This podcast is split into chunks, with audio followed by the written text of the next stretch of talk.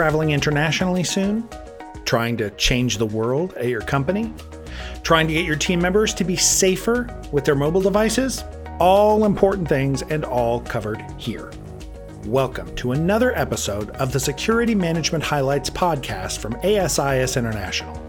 Every month, we focus on the trends and topics the world needs to know about your world of keeping information and people safe.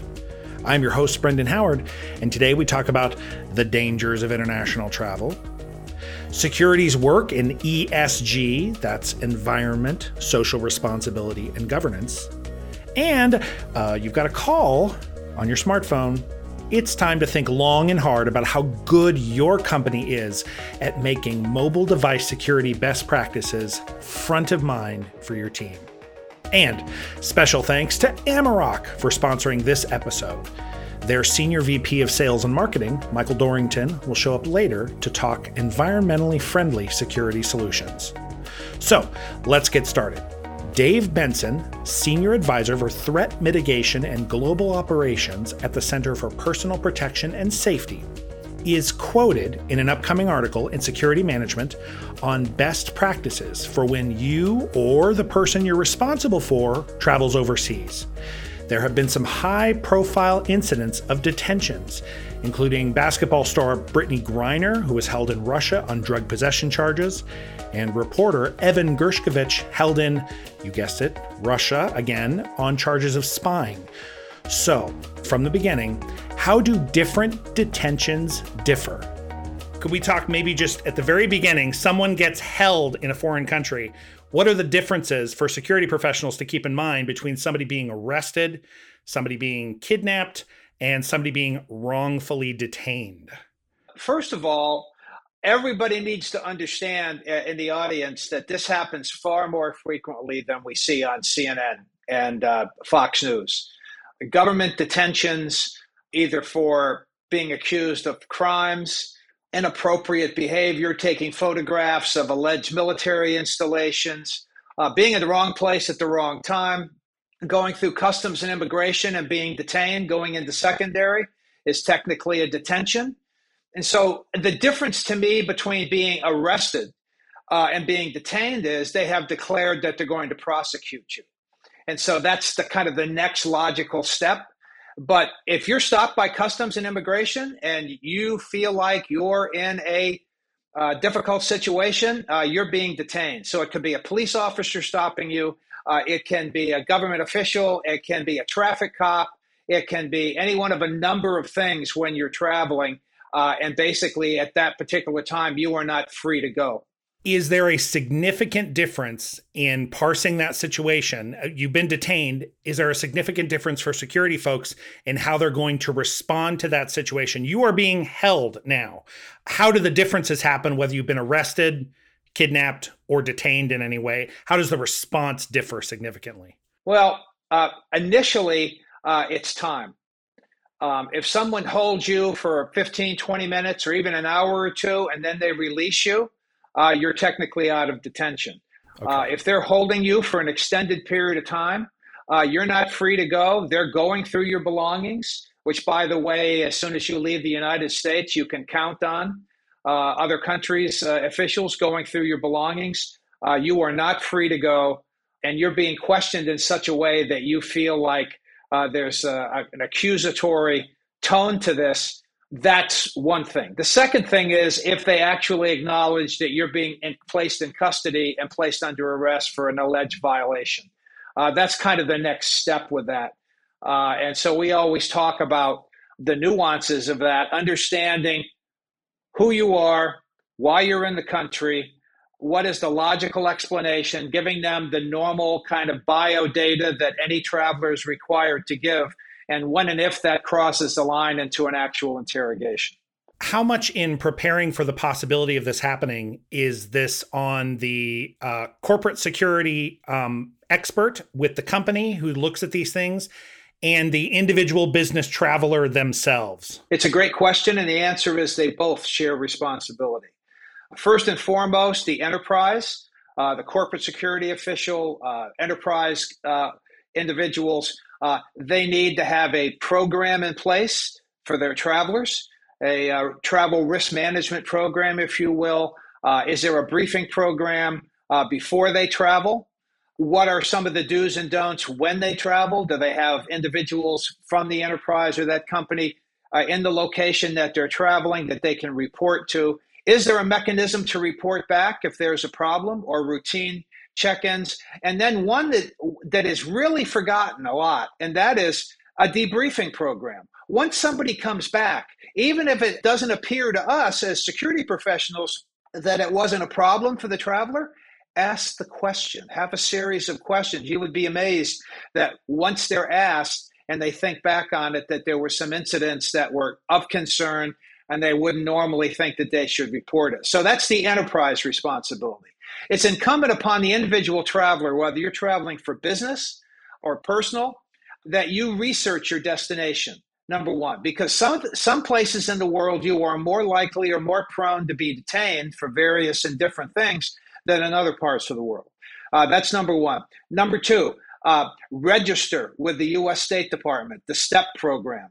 Uh, now, your company can do that for you, or if you're traveling with a group, uh, that's fine. It's very user friendly, but somebody needs to register you when you're traveling, where you're going, how you're traveling, how long you're going to be in that area or the region. There's a couple of reasons for this. Number one, even if you're not illegally detained or unlawfully detained, it could be a natural disaster. Uh, you could have a medical emergency. Uh, there could be travel considerations uh, and delays that you didn't anticipate, so that somehow you have a mechanism to let people know that there's a problem. Because every day we have thousands of American citizens that don't register and then when they have a problem and they go abroad they're lost in the pipeline for a period of time because we my former job as a US State Department diplomatic security agent if I was assigned as one of the regional security officers, if I don't know you're in the queue and you're traveling, it's really hard for us to kind of uh, assist you. Can I ask about that? I'm wondering. Um, in the article, they talked a little bit about the fact that after the Brittney Griner incident, where she was arrested for drug possession in Russia and then held for a long period of time and eventually released, the State Department went ahead and set up this new designation D for wrongful detention, so that's a big change that people would need to pay attention to. Security officials are probably looking at State Department information about countries regularly, especially if they have international business travelers. How often is it people are not up on how a situation has changed in a country and people are traveling there and just haven't checked? Or how often is it people are going to a country so often that even though it's designated as, you know, we should worry about it, I feel comfortable and I have to travel there all the time. It's not a big deal. So, how often does it get kind of laziness? And how often is it you just didn't see the notice? It's an equal problem, I okay. will tell you. And some of the worst uh, cases that I've personally had to work or been aware of are seasoned travelers that know everything. And they, they know what to look for. They're not gullible. It's for those newbie travelers. But the fact of the matter is, depending on where you go in the world, the more sophisticated a traveler you are, if they are intent, if in fact uh, they're looking to do harm or lawfully detain you, they have ways of being able to do that. Uh, one of the things I tell our clients is you don't have to do anything wrong to be un- unlawfully detained by a foreign government. Sometimes you do. Uh, sometimes we have people that bring their hurts, hangups, and addictions, as I call it, across the border. And when that happens, the laws are seldom the same, and you're going to get yourself into a jam. But other times, you might be in the middle of a situation where, let's say, we have the situation between Russia and Ukraine or North Korea, where there's political tensions, and you could be in the wrong place at the wrong time and a perfect pawn for their overall scheme.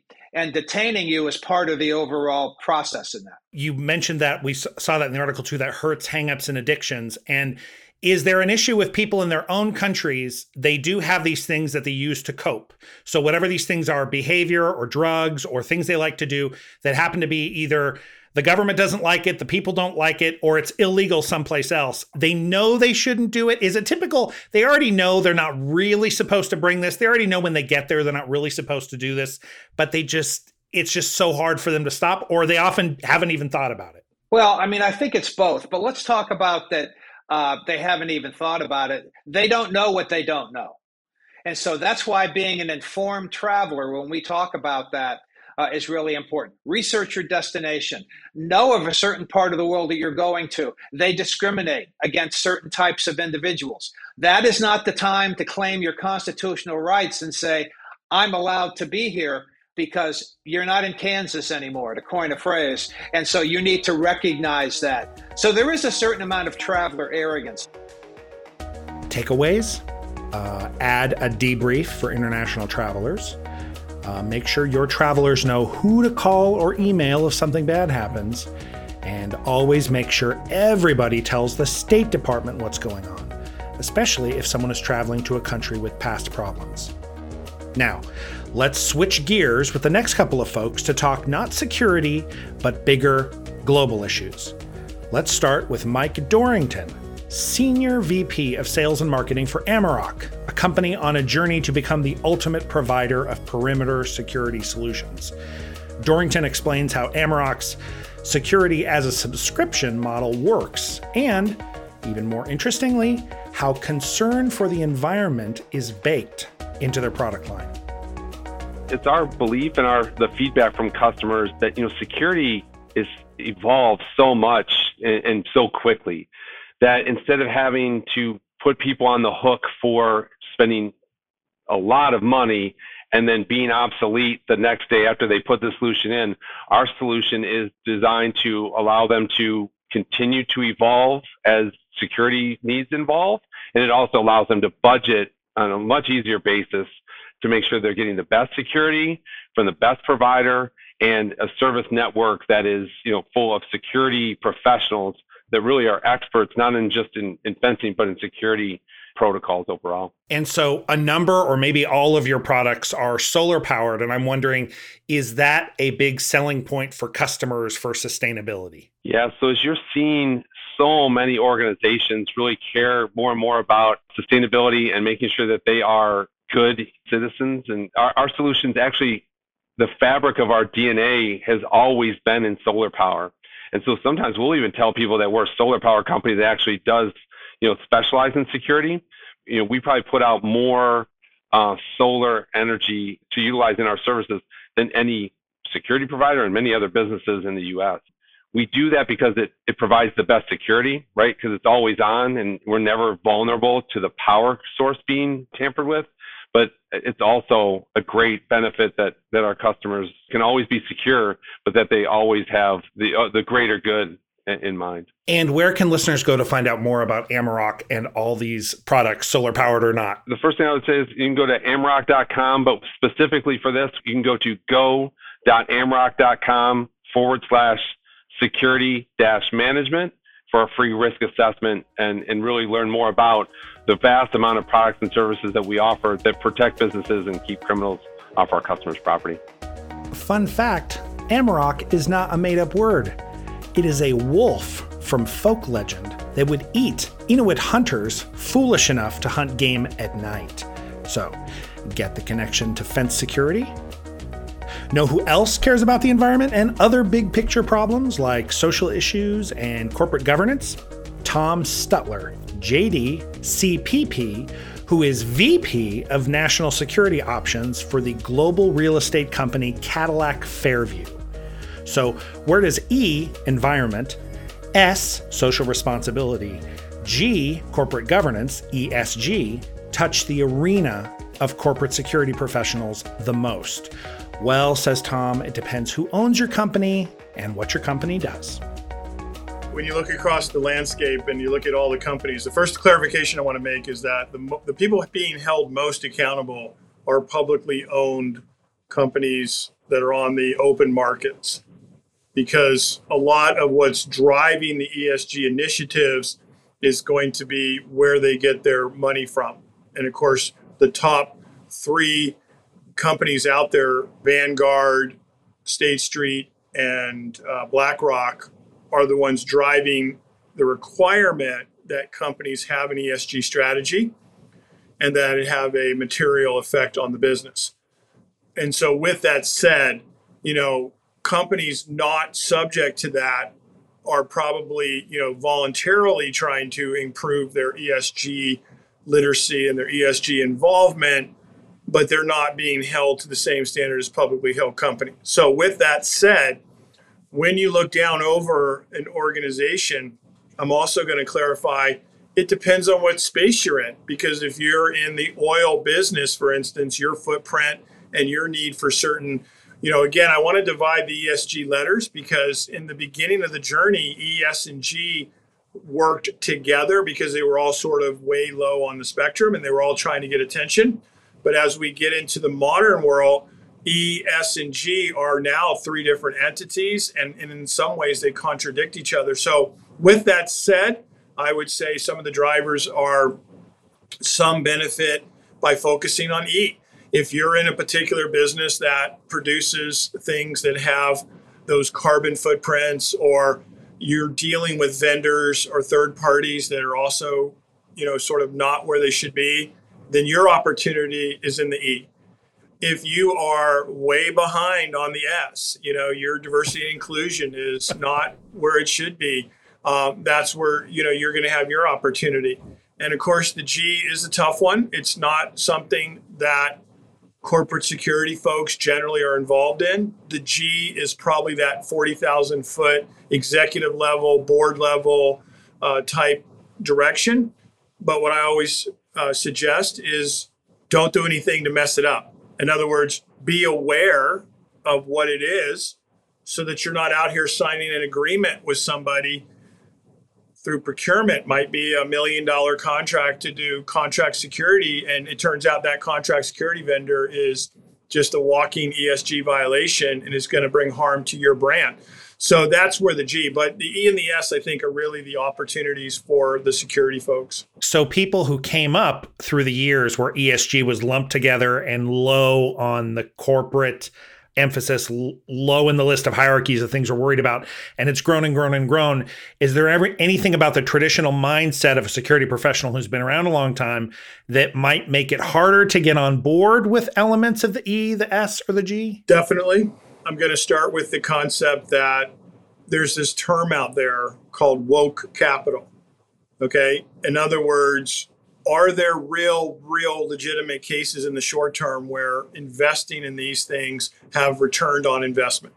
And, and the reason I say that is because if you are a security professional and you're already struggling to get funding for the different things that you need in your department, whether those are additional human resources or those are additional technology resources, you want to do your analysis up front on whether or not you want to to add ESG. And I'm going to give you a great example, Brendan.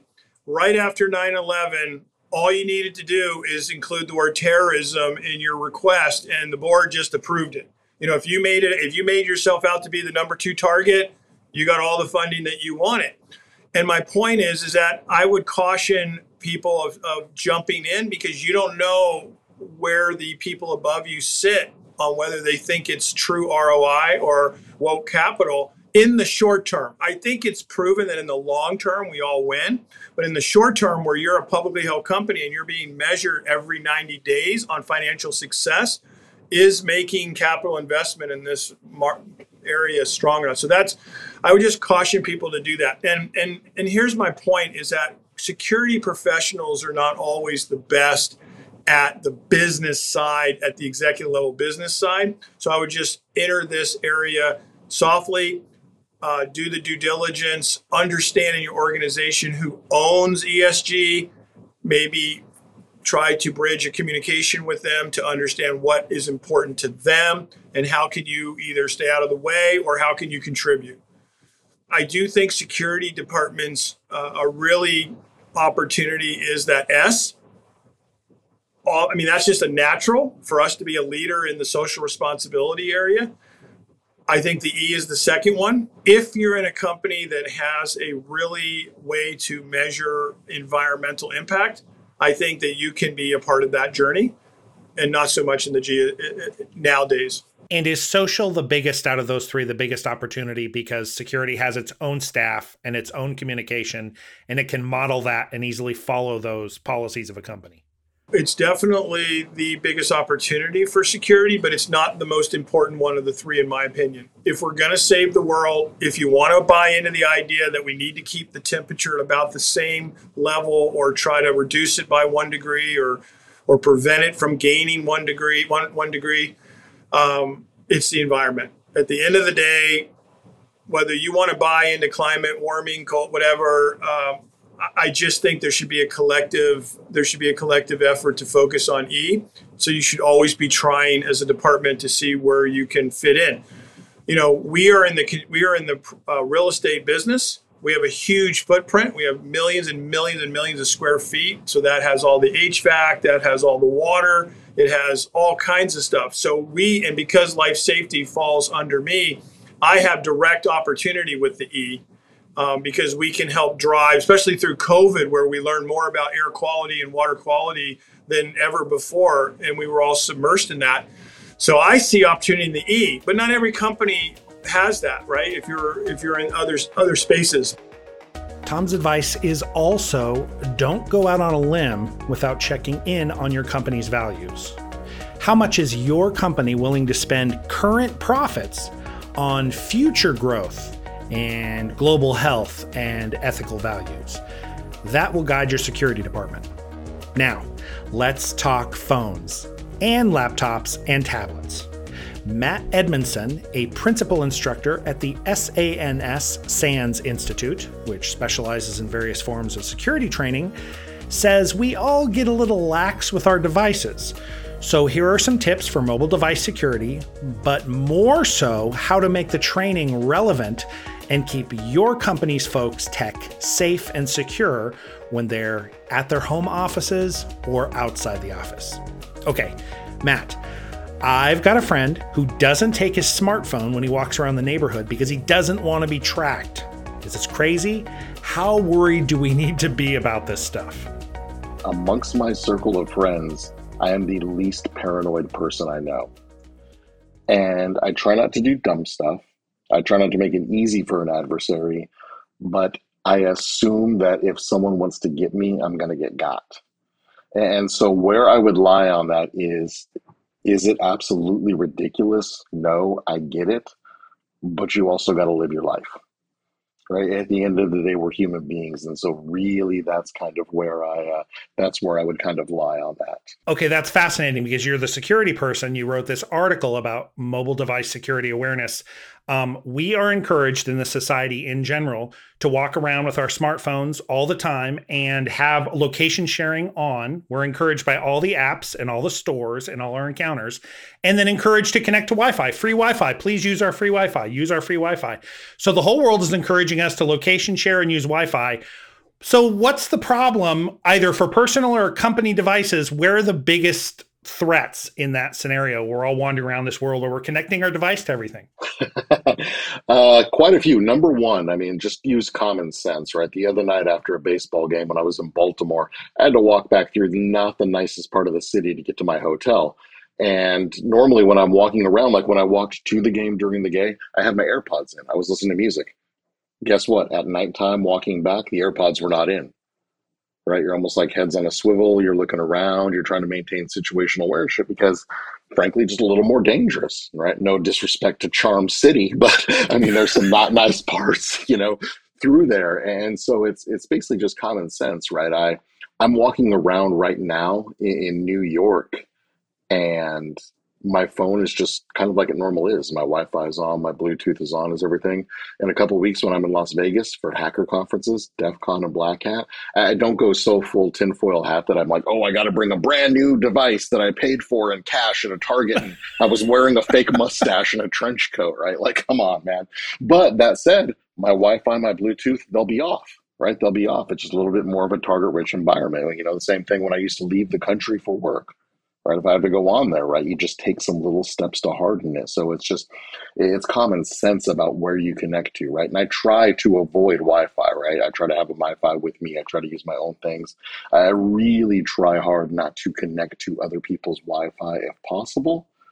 But like I said, uh, occasionally at some point you got to live your life. What are some of the current best practices that you are encouraging security folks, especially in corporate security and companies, when we're thinking about awareness campaigns? What should they think about when they're developing awareness campaigns? And what are there certain things today you think you should focus your campaigns on this best practice? I know that's kind of two questions bundled. Oh no, no, no! It's a good thought. It's I think my all-time favorite quote, and I don't say that lightly, is one of Einstein's, and he said, "If I can't explain something simply, I don't understand it well enough." And as an instructor, God, does that put a lot of pressure on you?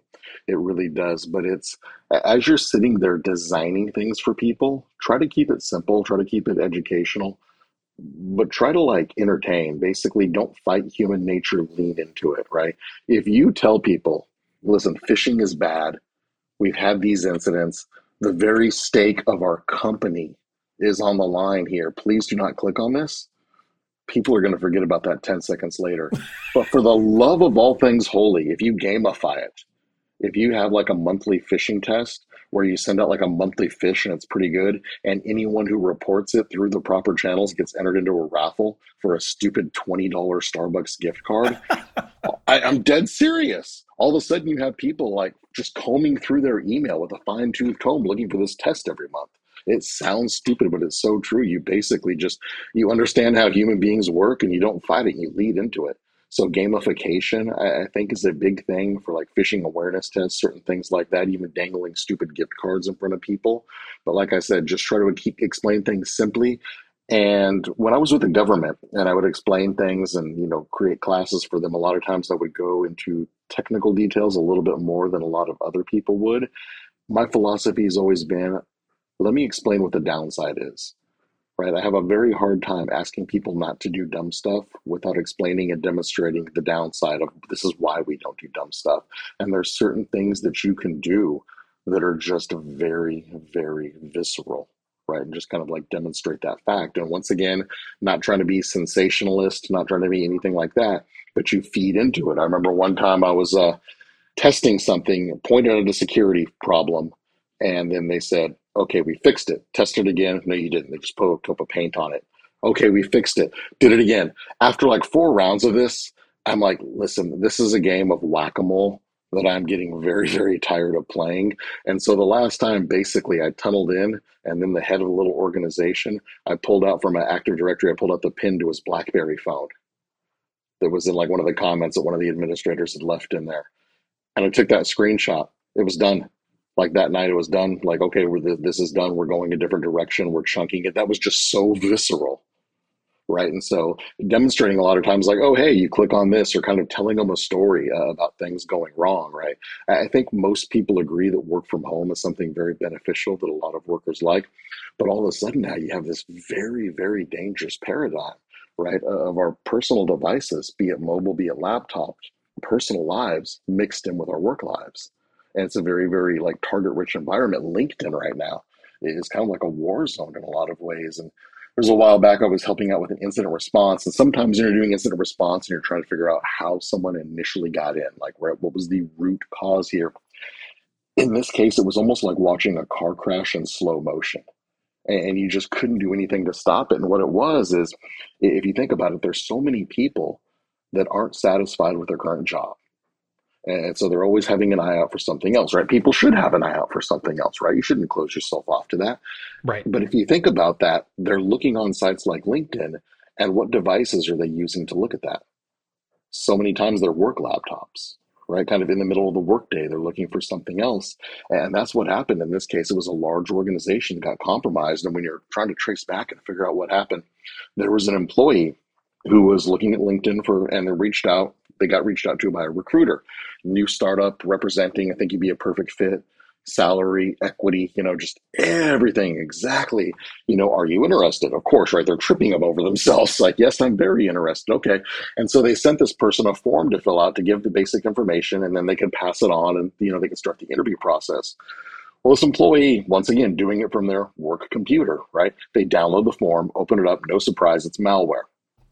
Now you're thinking, okay, well, it's a straightforward story. The story's not done yet. I wouldn't waste your time with a story that basic. All right. Here's where it gets just like to where you're like, oh God, please don't do this. antivirus catches the malware, right? Their host base EDR, God bless it, catches the malware. And you're like, okay, that you know, that's what the FBI calls a clue, right? Maybe yeah, maybe don't interact with these people anymore. They actually replied and they're like, yeah, it wouldn't let me open it. It said it was malicious.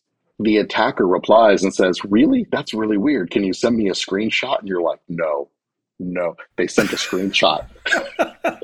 they actually sent a screenshot. So then, of course, the attacker could, right, just make a new payload, slight modification. Now they know exactly what they need to bypass, exactly what was catching it, fire it back. That was the initial point of infection. And like I said, the story is kind of wild as you're sitting there watching it, like, oh my God, don't tell me they, oh, they did, they did, they sent that. But if you think about it, right, it's just so simple. You have people that are looking for other jobs but they're doing it on the computers that they use, be it personal owned or be it work that they use to access all of their work resources too. And it's just creating this very, very kind of dangerous environment. So, okay, don't panic about mobile device security. Uh, be a little smarter and make the training you share in your company more fun and actionable. And that is it for the latest episode of Security Management Highlights. Thanks to our guests, Dave Benson, Michael Dorrington, Tom Stutler, CPP, and Matt Edmondson. And thanks to Amarok for sponsoring this episode.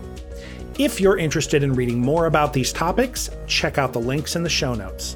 If you got excited about something here, share this with your friends inside and outside of security management because the world needs to know how vital and awesome this field is.